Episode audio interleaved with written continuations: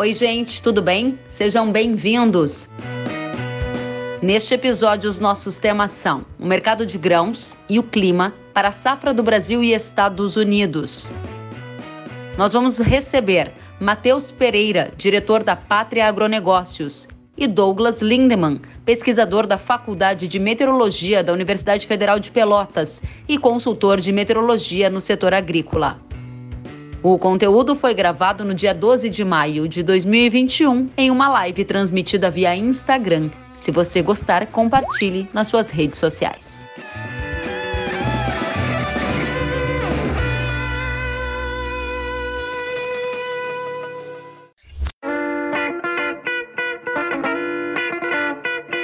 Douglas, seja muito bem-vindo, boa noite. Boa noite, Kelly. Boa noite a todos que nos acompanham. É uma satisfação em poder participar hoje da live. Muito obrigada. Digo mesmo, Douglas. Seja bem-vindo, Matheus. Boa noite. Olá, Kelly. Muito obrigado pelo convite. Matheus, Douglas e todas as centenas de pessoas que estão conosco, primeiramente, muito boa noite, muito obrigada pela companhia. Essa live, Douglas e Matheus, foi uma escolha da nossa audiência. Eles escolheram clima e mercado. E o dia de hoje muito propício. Primeiro, pela chegada da chuva em algumas áreas do Brasil. Segundo, relatório da Conab, relatório do USDA. Então, vamos direto ao ponto. Quero começar primeiro com você, Douglas.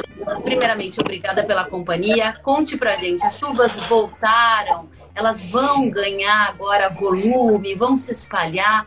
Que boa notícia é essa? Tá chovendo aqui em São Paulo, capital. Áreas do Paraná receberam chuva. Conta pra gente. Pois é, Kenny. Ah, mais uma vez, boa noite. Fazendo uma retrospectiva, vamos dizer assim, a gente fizer uma retrospectiva desde o início do ano, é, se a gente for pegar o acumulado de chuva do dia 1 de janeiro até o finalzinho de abril, a gente vai ver que grande parte do Brasil é, estão com déficit de chuva. Importantes regiões agrícolas, para citar alguns exemplos, Mato Grosso do Sul, né, sul do Mato Grosso, Paraná, interior de São Paulo, é, nesses primeiros quatro meses, vamos dizer assim, do ano, não contabilizando maio, é, estão com, com, um problema de falta de chuva, chuva abaixo da média. Né? Então, isso cria uma certa apreensão em termos climáticos. É, agora, nessa semana, está tendo ocorrendo uma passagem de uma frente fria, ela começou no Rio Grande do Sul, ela está se deslocando é, sobre o Paraná, já tem registros de chuva, interior de São Paulo, é, e vai ser um padrão que mais ou menos vai se repetir agora em maio. Nós vamos ter passagens em frentes, claro que não são volumes de chuva muito expressivos, né? mas se a gente considerar que a gente está começando a entrar num período mais seco, em grande parte do Brasil, é, não deixa de ser uma boa notícia. Né?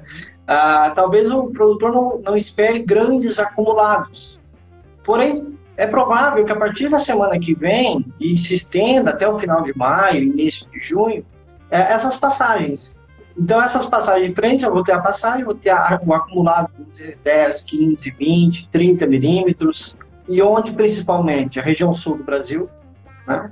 interior de São Paulo, talvez um pouco, pegando parte do Mato Grosso do Sul, centro-sul do Mato Grosso, que foi muito castigado por faltas de chuva agora nesse início de ano, e parte de Goiás e do Triângulo Mineiro. Então, assim, vai ser um padrão que vai se repetir. Talvez, assim, se o produtor que ainda tem a esperança de ser, vamos botar entre aspas, agraciado pela chuva, é bem provável que nessas próximas semanas, esse, essa frente especificamente dessa semana, ela está passando um pouco mais litorânea, um pouco mais no litoral. Tanto que para algumas regiões do litoral do Paraná, Santa Catarina e São Paulo, pode ter acumulados bem maiores de chuva. Mas quando a gente vai para o interior do país, mais para dentro do continente, vai diminuindo um pouco esses acumulados. Mas tem essa expectativa sim. Então começamos com uma boa notícia, gente. A frente fria vai gerar chuva em áreas do sul, Mato Grosso do Sul, ou, seja, centro-oeste, e centro-sul de Mato Grosso, de acordo com as informações do Douglas. Daqui a pouco, Douglas, eu volto com você, porque já vejo aqui comentários lá do Miguel de Saudade, que está dizendo que em Santa Catarina, de saudades, em Santa Catarina, no oeste do estado, eles receberam 30 milímetros de chuva ontem. E hoje o céu já estava aberto e azul. Vou te perguntar sobre esse padrão já já. Pessoal de Maringá também em peso aqui do Paraná querendo saber das chuvas. Agora vamos para o mercado. Matheus, que dia, hein? Imagino que você tenha vivido semanas aí muito intensas. O mercado não para de renovar recordes Hoje USDA, hoje teve Conab, e eu gostaria que você trouxesse para a gente as atualizações, aqueles bullet points, aquelas manchetes. O que, que o público que nos assiste tem que saber hoje de essencial dessas informações todas que estão à nossa disposição. Conta para a gente que vem por aí o que já temos de informação nova. Perfeito, Kellen. Ah, e de fato, os ânimos estão à flor da pele, se não há meses, né? Ah, a gente está aqui realmente perdendo cabelo desde que toda essa pandemia começou. Ah, e hoje a gente teve aí algumas surpresas, Kellen. A grande parte do relatório hoje veio dentro do que o mercado já aguardava. A gente não teve grandes surpresas, principalmente para o mercado de milho, mas quando a gente tem uma, uma, uma, ótica mais aprofundada nos números de soja, principalmente olhando safra 21-22, este relatório hoje do SDA foi o primeiro relatório ah, deste ano a, a comentar né, e trazer estimativas para a próxima safra norte-americana, safra brasileira, argentina, e a gente teve aí alguns pontos curiosos. O, o, o principal deles, que é que os estoques, ah, os estoques finais, né, que tanto se comenta hoje em dia que são quase ah, zerados, né, muito escassos aqui no Brasil, nos Estados Unidos, na China, no, no, na própria Argentina. Esses estoques não possuem projeções de crescimento. O crescimento está muito, muito pequeno. A gente esperava que ah, houvesse né, uma expansão de oferta para a safra 21 e 22 a safra que ainda vai ser semeada aqui no Brasil, safra que está em processo de conclusão de semeadura para o milho. Então, o que a gente tem atualmente, Kellen, uh, é de fato o STA sinalizando que a gente vive sobre a mesma retórica que a gente vem batendo na tecla há alguns, alguns meses, onde a demanda superou a oferta total, tanto de soja quanto de milho, e para 2021-22 essa retórica não deve mudar. Muito pelo contrário. A gente tem sempre que lembrar que estimativas iniciais para safras novas, né? Agora a gente está falando safra 21, 22, são estimativas que partem de um teto. Então, o que a gente pode esperar nos próximos meses né, é que esses números de hoje observados de produção possam sofrer reduções, reduções até um tanto quanto drásticas, né, a depender de clima aí para os próximos meses. Então, um cenário hoje que já é ruim pode ficar ainda pior para 2021-22, Kelly, em questão de balanço oferta e demanda. Muito bem, eu vou aproveitar aqui para fazer uma próxima pergunta já para você. Eu estou olhando aqui as perguntas que já separei que a nossa audiência havia nos enviado. E é uma pergunta que sempre aparece, Matheus, e eu preciso te fazer ela. É a pergunta do Jeff de Oliveira que diz assim: qual a tendência do preço da soja? Passará dos 200 reais a curto prazo? Esse é um ponto, gente, bem importante de mencionar, porque é uma pergunta que se repete. Matheus acabou de falar que os estoques seguem sem previsão de crescimento e que o balanço entre estoque e demanda está ajustado, o que sinaliza para preços firmes ainda na próxima temporada. No entanto, a gente está aqui olhando para fundamentos, né, Matheus? Tem outros componentes que formam o preço, como, por exemplo, o dólar. E hoje mesmo eu estava acompanhando alguns relatórios de bancos apontando para dólar até a 5 a 4,50 até o fim do ano. O dólar vai baixar, na sua opinião, e ele vai impedir a soja de chegar a 200 ou não? Tá tão justa a oferta que vai a 200 de qualquer jeito? Pergunta do Jeff de Oliveira. Obrigada, Jeff. Muito boa pergunta, Jeff. A gente costuma receber essa pergunta pelo menos umas cinco vezes no dia, ah, mas de fato, já respondendo de trás para frente. Independente do dólar, né, ele vindo esses cinco reais hoje projetados por alguns bancos, alguns economistas, a gente continua bastante sólido né, na visão de que a soja possa chegar a 200 reais, não exclusivamente pelo fator dólar, mas também por fatores de preço de exportação que a gente vê hoje que prêmios de exportação no spot estão subvalorizados por conta de uma alta muito agressiva que a gente teve na referência Chicago e novas capacidades altas, Kellen, em Chicago. A gente tem batido nessa tecla e voltamos a insistir aqui na pátria de que a soja em Chicago possui uma capacidade fundamental de renovar suas máximas históricas que foram registradas em 2012 a 17,94,96, se não estou me enganado, centavos. Ah, então, a gente ainda está a um dólar de chegar nesses patamares, né? Ah, um dólar muito próximo quando a gente vê a realidade do mercado hoje. Qualquer incitação que possa ter uma percepção ao mercado que a safra norte-americana possa vir a ter uma quebra, mesmo que pequena, ah, uma quebra pequena hoje resulta já num déficit de algum comprador que adquiriu o grão e não tem para recebê-lo.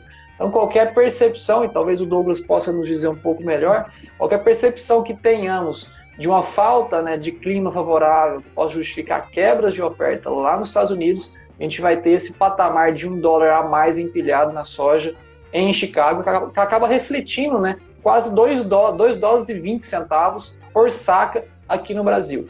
Então, respondendo a pergunta, independente de um dólar ah, que temos hoje a 5,30, ele vindo a 5 reais a gente justifica, sim, soja de 200 reais a partir de agosto, mas nós aqui da Pátria não acreditamos que o dólar possa vir a patamares tão baixos, abaixo dos 5 reais. Acreditamos muito mais em dólar sendo valorizado novamente frente ao real, devido a uma série de problemas políticos e econômicos ainda que a gente tem que ter uh, soluções ao longo dos próximos meses.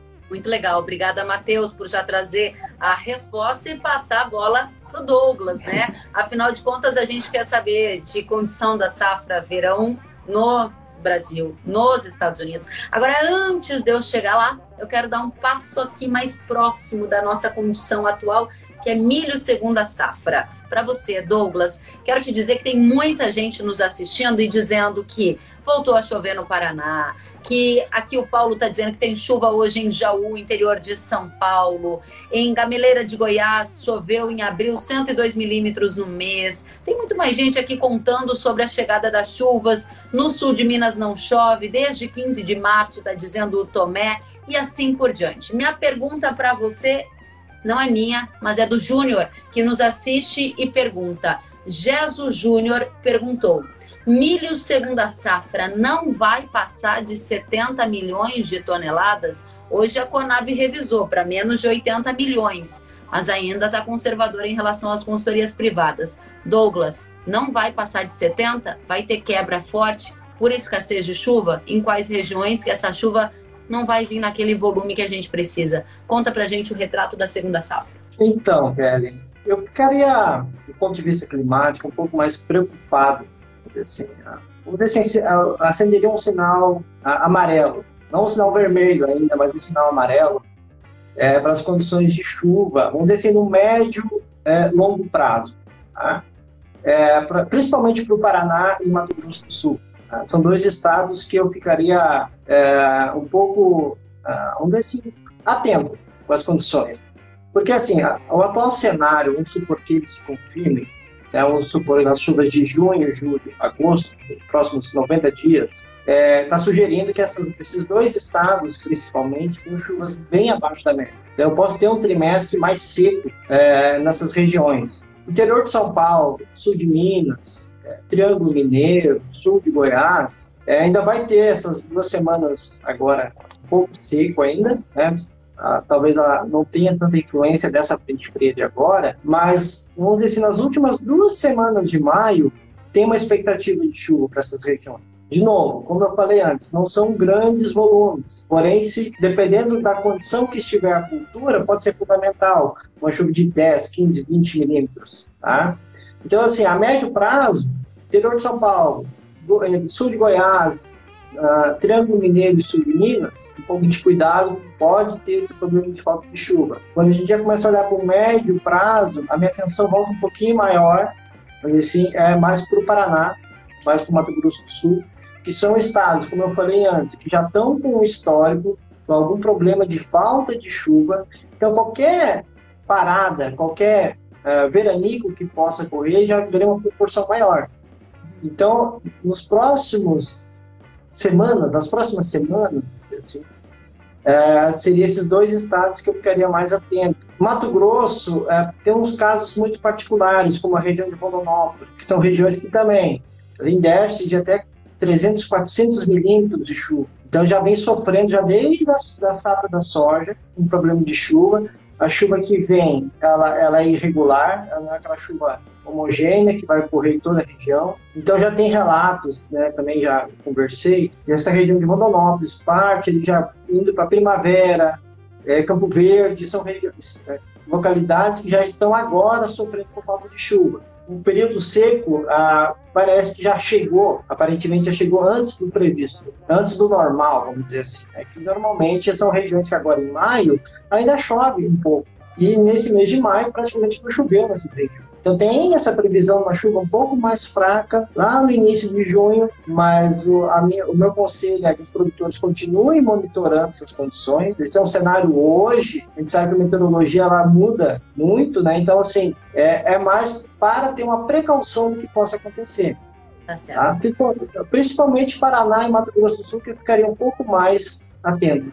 Deixa eu ver se eu entendi a mensagem, Douglas. Lá no começo você disse Vem uma passagem de frente fria, depois vem outra que vai trazer chuva em alguns pontos. Não é uma chuva super volumosa, capaz de reverter o déficit hídrico. E agora, na sua segunda participação, você diz: mesmo com a passagem de frentes frias, teremos chuvas abaixo da média no Paraná e Mato Grosso do Sul ou seja, é um cenário preocupante para a safra de milho que já dá sinais de fragilidade. Preciso te adicionar uma última pergunta antes de voltarmos a falar de mercado. E a pergunta Sim. é do Diego Danilo Borim, que nos assiste, e ele diz: Vivemos de uma viemos de uma seca prolongada e ainda temos riscos das geadas. Como será? Esse é um outro ponto. A segunda safra de milho está correndo esse risco já em algumas regiões. A partir de quando esse frio chega e com potencial de danos à cultura? Ah, eu diria que assim, que nesse inverno, ah, o que está que está indicando as previsões que a, o fator temperatura não vai ser um fator é, tão determinante. A gente tá, passou essa frente, com quase toda a frente fria na retaguarda, tem a passagem, tem a instalação do ar mais polar. Então, para quem está no Rio Grande do Sul, Santa Catarina, parte do Paraná, está é, tá frio, uma semana fria, gelada. Aqui no Centro-Oeste também hoje já deu uma queda, mas pelo menos nos próximos 30 dias, vamos dizer assim, eu não, pelo menos ah, no momento não há uma previsão assim, de frio muito intenso, aqueles frios com geadas generalizadas. No momento, um cenário bem mais tranquilo né? É mais tranquilo. Claro que vai ter ocorrência de geadas, porque é o normal da época, mas em regiões de serras, em regiões que normalmente já tem a, a formação de geadas. Mas aquelas geadas generalizadas, aquelas super geadas, uhum. por enquanto, é, não há uma previsão que possa ocorrer. Legal, vamos voltar a falar disso já já. Então, quero continuar trazendo esse ponto da condição da segunda safra. E, Matheus, a pergunta que chega para você, eu vou trazer já. Antes, quero aqui fazer um comentário do Dario Jeff, Jeffin, que está dizendo que na região sudoeste eles estão sem chuvas, as plantas de milho estão em ponto de murcha permanente e perdendo turgidez. Obrigada, Dario, pela sua participação, por trazer esse relato. E eu quero trazer aqui uma pergunta que é do, do Faria Ricardim para você, Matheus, que diz assim: Triângulo Mineiro com poucas negociações. Realmente é por falta de chuva ou o produtor está capitalizado e vai esperar colher a safrinha para negociar à espera de preços melhores? Essa é uma questão bem importante e eu aproveito para te perguntar. Comercialização do milho está parada, quanto já foi vendido e, claro, gostaria da sua resposta para o Faria. Olha, muito boa pergunta. E de fato a gente tem alguma clientela ali no Triângulo Mineiro, ah, que a gente sabe conhece bem a região.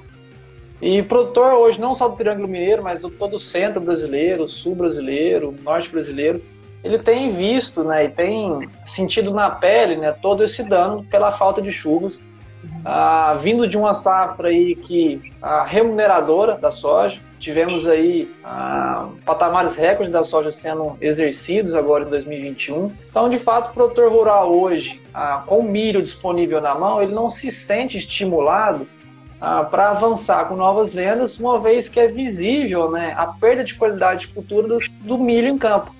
Então está muito palpável, muito visível hoje ao produtor que carece mais um pouco de paciência em avançar com novas vendas ah, principalmente do milho disponível, porque ah, faltando aí ah, teto produtivo para as culturas de safrinha, a gente vai ter uma consequência falta de oferta, com a demanda muito aquecida, esse milho hoje já valorizado pode se valorizar mais 10, 15, 20 reais por saca.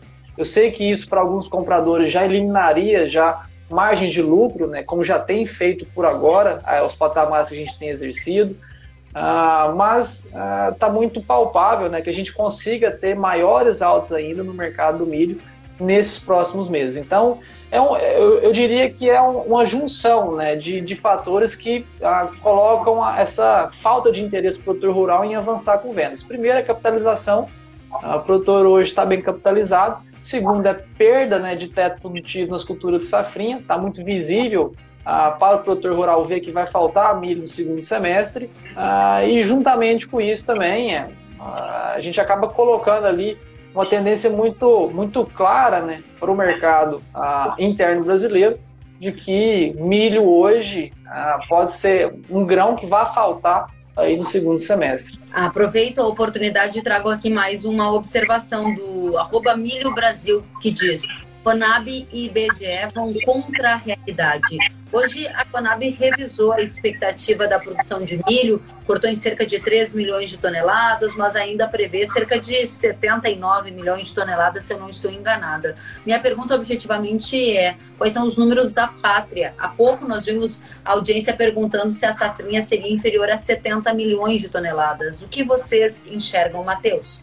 Olha, Kelly, hoje a gente já estima que a safrinha esteja em 71 milhões de toneladas. Uhum já muito próximo já de ultrapassar essa quebra e, e, e, colocar números abaixo de 70. A gente vê uma safra total hoje brasileira somando safra verão, safra em terceira safra, aquela região do Cealbo ali, uh, somando 99 milhões de toneladas. Então a gente já está falando de uma safra abaixo de 100 milhões, aonde existe uma demanda hoje tanto no mercado consumidor doméstico quanto para exportação, estimado para 2021 em torno de 106 milhões de toneladas. Então a gente já está falando atualmente, no atual cenário, uh, de um déficit de 7 milhões de toneladas, onde a gente não tem estoques para serem comportados, a gente só tem duas soluções. Ou as estimativas de consumo doméstico elas serão contraídas ao longo dos próximos meses, que é provável, e também, somado a isso, as projeções de exportações elas terão que ser revisadas para baixo para a gente não ter esse déficit ao fim do ano comercial. Então, concordo com, com, com quem comentou, né, quem fez essa afirmativa, de que a Conab, o SDA e o IBGE estão com números hoje muito conservadores quando se vê a realidade do campo.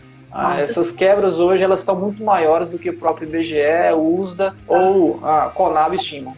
Obrigada, Matheus. A Laice Franca está dizendo que em Mato Grosso há pouquíssimas condições para contrato futuro de milho também. Muito obrigada pelos comentários. Continuem enviando. Aqui o César Iscariote está dizendo no oeste do Paraná precisamos que até julho não tenha ocorrência de geadas para o milho produzir. Obrigada pela participação em comentários, César. Vou mais uma pergunta para você, Douglas. A pergunta é do Fred e ele quer saber como será a safra verão no Brasil.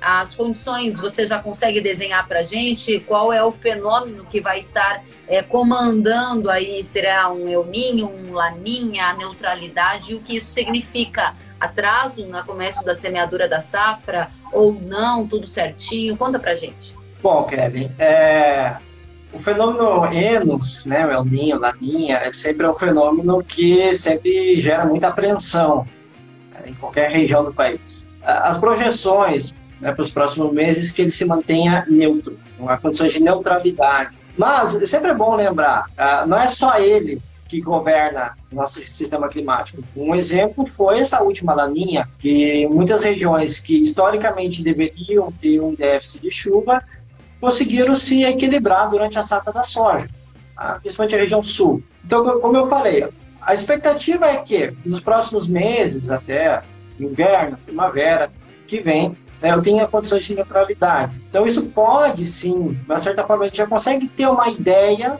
né, dos próximos meses, que as regiões centro-oeste, né, que agora já começa fechado esse período chuvoso, a gente já começa a pensar no próximo período chuvoso, né?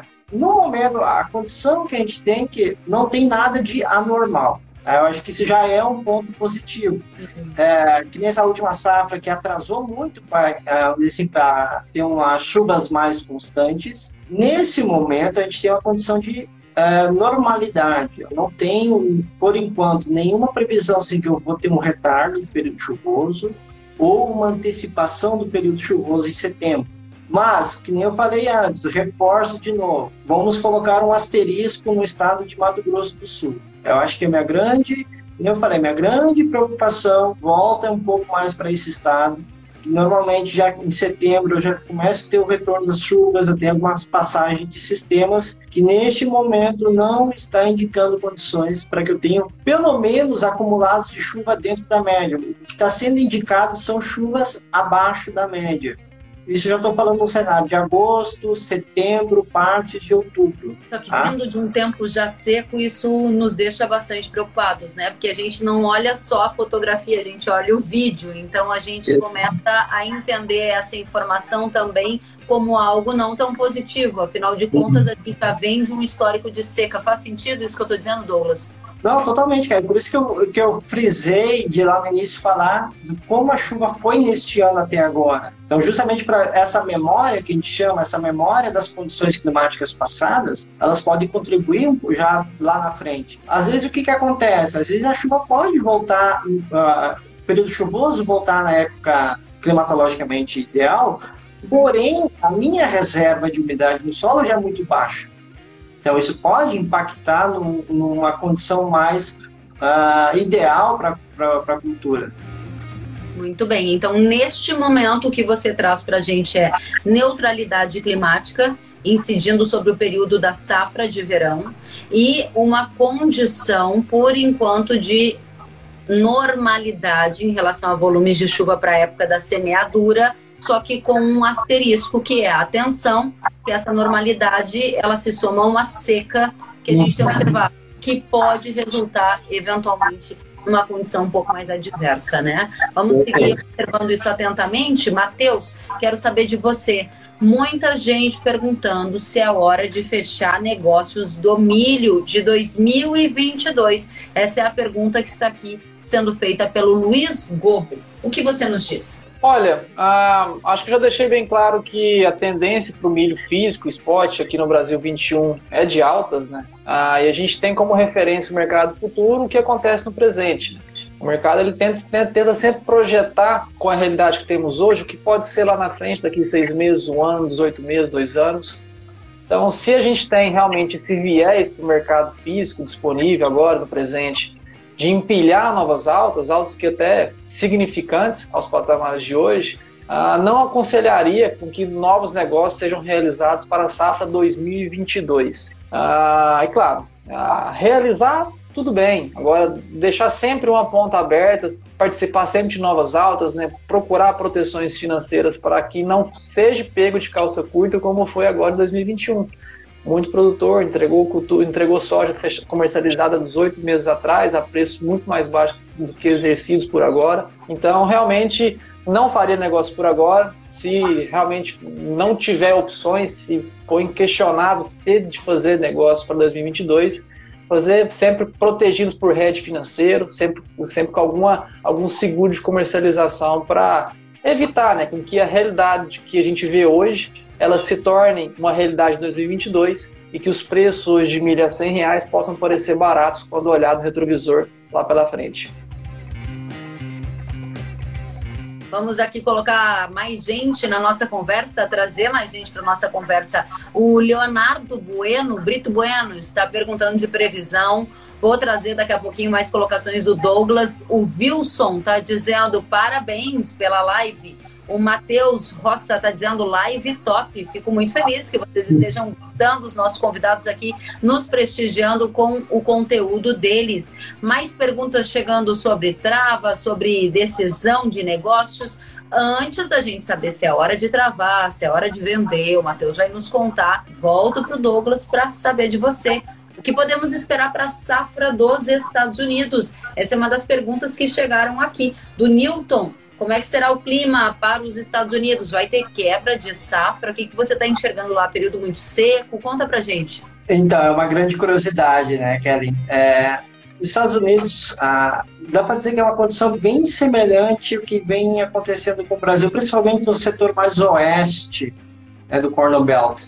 É, quando eu vou ali para as regiões de Nebraska, Kansas, é, Dakota do Norte, Sul, são estados, são regiões é, que tem um histórico de déficit de chuva. Tá? Então, isso, de novo, a memória climática daquela região ali pode influenciar. fazendo esse panorama do passado e começar a projetar, a projetar o que espera, é, as últimas atualizações que eu vi não tem nenhuma, uh, assim, alguma previsão de chuva ou de temperatura muito acima da média ou muito abaixo da média que possa interferir. Claro, isso é um panorama geral, né? bem, bem geral. Nada impede que eu possa ter algum interpérie nesse intervalo de tempo. Mas no momento, assim, nos próximos meses, para as regiões produtoras dos Estados Unidos, é que eu tenho condições climáticas mais ou menos dentro da normalidade. Tá? Então, assim, eles vieram de um período bem seco em algumas regiões produtoras, que pesou muito, é, mas aparentemente as chuvas estão começando a se normalizar, a se estabelecer nessas regiões. Ainda há um pouco de divergência entre modelos europeus e modelos americanos né, nesses próximos meses. Há um certo um mar de incerteza em torno de precipitação nessas regiões que eu citei antes, né, mais a oeste. Mas, se a gente for fazer um, uma média né, dessa, dessa previsão, é que eu tenha precipitações, que eu tenha temperaturas mais ou menos dentro do esperado. É, talvez com as próximas atualizações das projeções de longo prazo, que está por sair no final dessa semana, início da semana que vem, possa dar um upgrade nessas informações. Mas, por enquanto, é uma questão de cenário de normalidade. Muito bem, vamos acompanhar então atentamente essa situação. Dizendo aqui para vocês que o José Wilson Rodrigues, Wilson Rodrigues está dizendo parabéns pela live. O LC Teixeira está pedindo um comentário sobre preço de adubo. Teixeira, quero te dizer que nesta semana, agora segunda-feira, eu recebi convidados que trataram especialmente sobre fertilizantes e adubos. Se porventura a gente não tocar nesse assunto aqui, te recomendo a buscar no podcast ou até aqui no feed do Instagram, que esse conteúdo tá bem bacana também disponível para você. Então, assim que acabar a live, vale a pena dar uma checada lá. Mais perguntas? O John Rosa está perguntando, Kellen, estes valores altos de milho e soja podem chegar em um teto por falta de compradores devido ao alto custo de aquisição? Rosa, muito obrigada pela pergunta. Há uma outra pergunta semelhante que é do Heringer, Ingrid Heringer, é isso? Ela diz assim: vocês acham que tem um teto para o milho, haja visto que pode inviabilizar outras atividades agropecuárias? Matheus, várias pessoas fazendo essa questão, gostaria de saber a sua opinião. Olha, Kellen, teto existe. Agora, o, o quão longo esse teto está, a gente ainda não sabe. Ah, a gente já sabe que os atuais patamares de milho no Brasil já estão onerando algumas atividades. A gente não tem, ah, principalmente, consumidores de, de milho para ração de aves, não estão conseguindo ter margens lucrativas né, com o contínuo consumo de milho. E, de fato, o único remédio que a gente tem para o atual cenário do mercado de milho, e serve mesmo para a soja, onde a demanda está muito acelerada, a gente não conseguiu estimular o crescimento de oferta de um ano para o outro, isso é normal, a gente não consegue expandir a área de produtividade a um ritmo que uma nova política lá do outro lado do planeta consegue estimular o consumo anual de milho e soja. Então, o único remédio que a gente teria hoje seria, de fato, desacelerar a demanda. A gente só conseguiria frear esses preços de, de milho, esses preços de soja, esses preços de boi gordo, se a gente chegar a um ponto onde uma grande parcela do, dos consumidores não conseguem mais adquirir o grão e ter mais lucrativos. Agora, quando isso vai chegar, Kelly, infelizmente a gente não tem esse ponto de inflexão aonde o mercado de milho, de soja, possa bater esse teto e começar a gerar quedas mais agressivas. De, já adianto para quem perguntou que o espaço ainda há.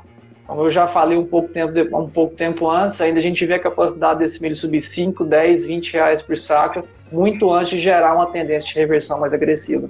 Muito bem, vou aproveitar e trazer mais uma pergunta que chegou aqui do Victor Santos. Para safra 21-22 na soja futura, é hora de travar? E também tem pergunta aqui do Diego: como é que está o mercado de soja para 22-23?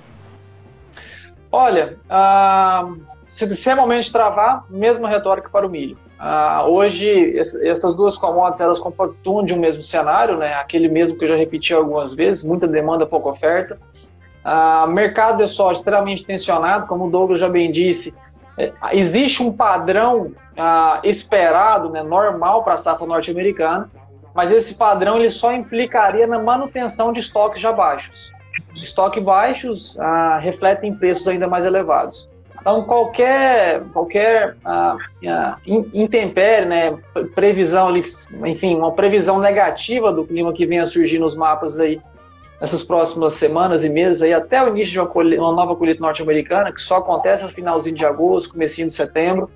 Qualquer percepção que gere ao mercado que essa safra norte-americana vai quebrar, a gente novamente vai ter novas altas ao mercado da soja, que vai impulsionar todo o mercado mundial e empilhar novas altas aqui para o Brasil também. Então, não aconselharia fazer nenhum tipo de negócio por agora, a não ser novamente usando ferramentas financeiras, usando hedge, enfim, que você continua ainda exposto, mesmo garantindo a venda no seu mercado a termo, você continua exposto ainda a novas altas no mercado. Safra 22, 23, a gente já escutou algumas ofertas, nenhuma executada por enquanto, de soja rodando interior Brasil, região Mato Grosso, em torno de 110 reais a saga. Realmente já foi difícil no passado encontrar ofertas com tanta antecedência, agora ver ofertas com tanta antecedência e já acima de 100 reais a saca, realmente são muito tentadoras. Agora, se me perguntar se eu faria, de jeito nenhum. A realidade do mercado, por agora, é realmente a de continuar empilhando novas altas. Muito obrigada, Matheus, pelas respostas. A gente também observou hoje o mercado de trigo atentamente lá nos Estados Unidos e tem uma pergunta para você, Douglas, sobre clima para trigo. A pergunta é do Costa Belchior e ele diz assim: o inverno vai ser seco para o trigo no sul do Paraná? O pessoal também está de olho nas condições climáticas para este cereal. Conta para gente o que você tem aí no seu radar. Então, é, a questão do Paraná, é, como eu falei, a gente vai ter então esses, esses sistemas passando nas próximas semanas. Não vai ter o acumulado de chuva expressivo, né? Então, provavelmente, a gente não vai conseguir atingir a média climatológica nesses, com essas condições. Porque o que, que acontece? Cada semana ou a cada 15 dias eu tiver a passagem de um sistema que vai me ocasionar chuva. Só que essa chuva sempre vai ficar devendo um pouquinho. Se a gente começar a pesar isso ao longo do tempo, é, começa a chamar a atenção. Então, assim, a, a projeção para o inverno, para o próximo trimestre, uh, para o Paraná, seria um, uh, um, pouco, eu diria um pouco uh, de atenção, né? Principalmente por quê? Porque se eu continuar nessa, vamos supor que as previsões se confirmem, bom, eu vou ter chuvas regulares, porém com um volume menor que a média, a longo prazo isso vai me dar um déficit de chuva. Então, o inverno, eu falei, aparentemente a temperatura não vai ser um fator limitante. Se o produtor precisa de uma atenção, vai ser justamente nesses acumulados de chuva, que dependendo ah, no estágio que tiver a cultura, vai faltar justamente num, num estágio importante, e chegar a chuva antes ou depois desse estágio. Então, o Paraná, é, como eu falei antes do Mato Grosso do Sul, são dois estados que, no médio prazo, nos próximos 90 dias, eu ficaria um pouco, assim, eu estou querendo assustar o produtor, né? Claro que a, a previsão de longo prazo é muito dinâmica, ela pode mudar muito. Então, o meu conselho para o produtor é se mantenha atualizado das condições de tempo e clima a médio e longo prazo. No momento, é um pouco, é, eu não chego a usar a palavra preocupante, mas seria um estado que já assim, olhar com um pouquinho mais de cuidado para essas condições. Muito bem, muita gente aqui pedindo previsão para Maringá, Paraná. Você acabou de contemplar a audiência do Paraná uhum. com essa sua afirmação. Quero dizer aqui que o Ricardo Rendes está dizendo hoje chove em algumas regiões do Paraná, mas ainda muito pouco. O Diego Danilo está dizendo show de explanação para você, Matheus, para você, Douglas. Parabéns pela live top, excelente live, está dizendo o Ricardo. O Dela Corte Maurício também está elogiando. Gente, quando vocês gostam, a gente fica muito feliz. Faz print da tela, compartilha no story para mais gente vir aqui depois acompanhar esse conteúdo, porque aquilo que é bom a gente tem que compartilhar, né? O Leandro Barbieri está dizendo parabéns pela live, excelente qualidade. Capiati Agronegócio está dizendo ótima live, como sempre. De que forma essa alta de preços de soja e milho pode afetar o preço do arroz? Essa é uma questão interessante, né, Matheus? Porque a gente vê a alta das commodities, principalmente soja, milho, trigo e outras culturas, a exemplo do arroz, não tiveram esse ímpeto como teve a soja, o milho e o trigo. A grande questão é saber se você entende que pode haver algum tipo de correlação para esses outros produtos, como o arroz, ou é algo mais ligado mesmo a soja, milho e trigo, que são commodities mais exportáveis? Soja e milho, né? Mais exportáveis. Olha, Kellen, a gente pode traçar um paralelo direto né, entre cereais. Ah, então, o mercado de cereais como um todo, ele se sente sustentado né, por conta de um déficit de um mercado específico, ou dois, diríamos ali entre ah, milho e trigo. Né? Milho e trigo se tornaram, ah, no mercado de cereais como um todo, ah, duas commodities extremamente exportadas, né, ah, bastante demandadas, grande parte em direção à Ásia, que se tornou uma grande importadora de um ano para o outro. E o mercado de, de, arroz por si só, ele acaba se tornando, em alguns nichos específicos, uh, produtos substitutos. Uhum. Então, a gente viu, sim, diretamente efeitos no mercado de soja e milho, só que acaba que esses substitutos, né, no caso de cereais, acabam sendo sustentados também pela falta uh, do produto principal hoje, uh, sendo ou milho ou trigo. Né? Muito bem, gente. Eu faço questão aqui de trazer para vocês, nossos convidados, os elogios, porque eles são muito espontâneos. Quero dizer que a Caroline está dizendo parabéns a todos, achei muito claras as informações que compartilharam. Excelente conteúdo, disse ela. Obrigada. O Rogério Inoue, muito obrigada. Rogério, que está conosco direto do oeste da Bahia, Eduardo Magalhães, Luiz Eduardo Magalhães está dizendo que a live foi excelente. A Daiane Maggi disse muito boa live, parabéns. O Jorge André Tremeia disse muito boa live e assim por diante. E tudo que é bom dura pouco, né? Então, Douglas, a oportunidade para você dar aquele seu recado certeiro para nossa audiência. Qual é a preocupação maior? Qual é a oportunidade maior? Aquilo que você vê Brasil, Estados Unidos, sua consideração final para gente. Bom, acho que o principal recado, Kelly, se eu for dividir ele por períodos, a curto prazo, eu vou ter passagens de frente de sistemas da região sul e parte da região sudeste, porém, essas chuvas sempre vão ficar faltando um pouquinho. Tá? É, a médio prazo, eu diria que, eu não diria, vamos dizer assim, é um estado de é um pouco mais de cuidado, Paraná e Mato Grosso do Sul. Não é para o produtor já começar a se desesperar, mas Vamos pelo menos monitorar como é que se vai se manter essa previsão. Vamos olhar com um pouquinho mais de cuidado. E a longo prazo, vamos dizer assim, que o período chuvoso, no momento, aparentemente vai ser normal. Né? Mas ainda estamos falando de seis, sete meses à frente, então a gente precisa ter um pouco de cuidado para não sair tomando decisões precipitadas. Vamos com calma, vamos ver as próximas atualizações. Estados Unidos aparentemente vai ficar dentro da normalidade, né, de uma forma geral, não tem nenhum sinal de seca ou de estiagem muito grande. Tá? E aqui no Brasil é isso. Próximas duas semanas, um pouco seco ainda, mas para o meio, nas duas últimas semanas de maio, posso ter algumas pancadas de chuva que possam no Paraná, Mato Grosso, acumular 30, 40, 50 milímetros, mas não muito mais do que isso.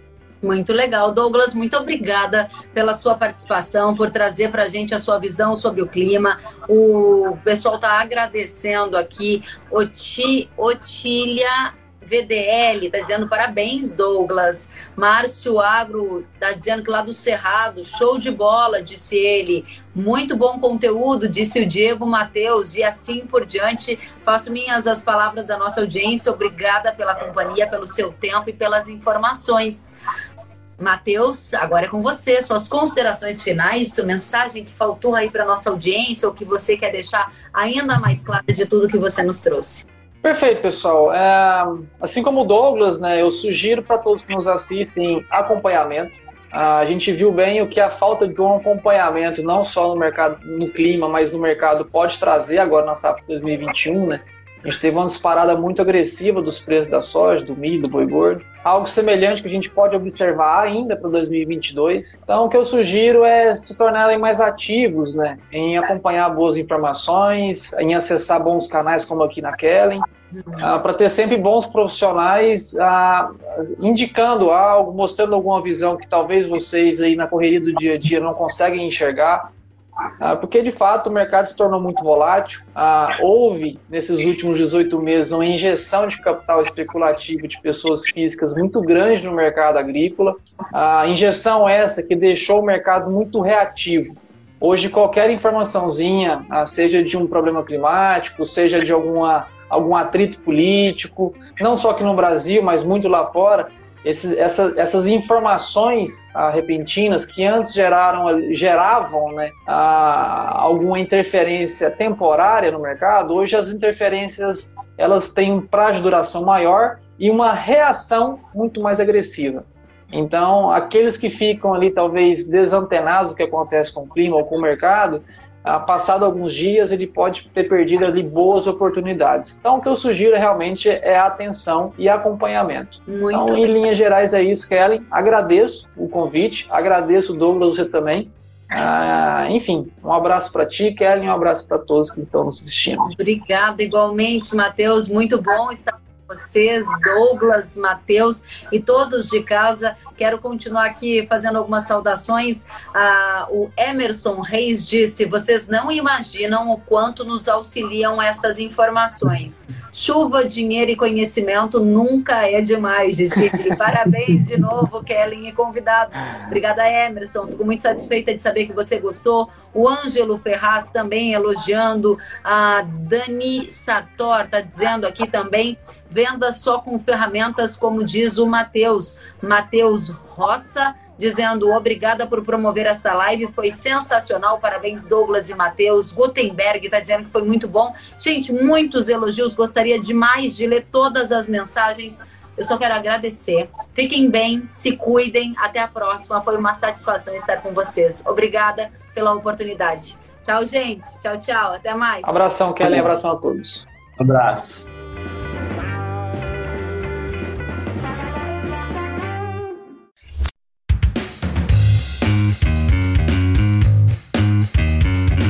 Que bom que você gostou da entrevista e ouviu todo o conteúdo. Se quiser acompanhar as atualizações, siga kellen.severo no Instagram.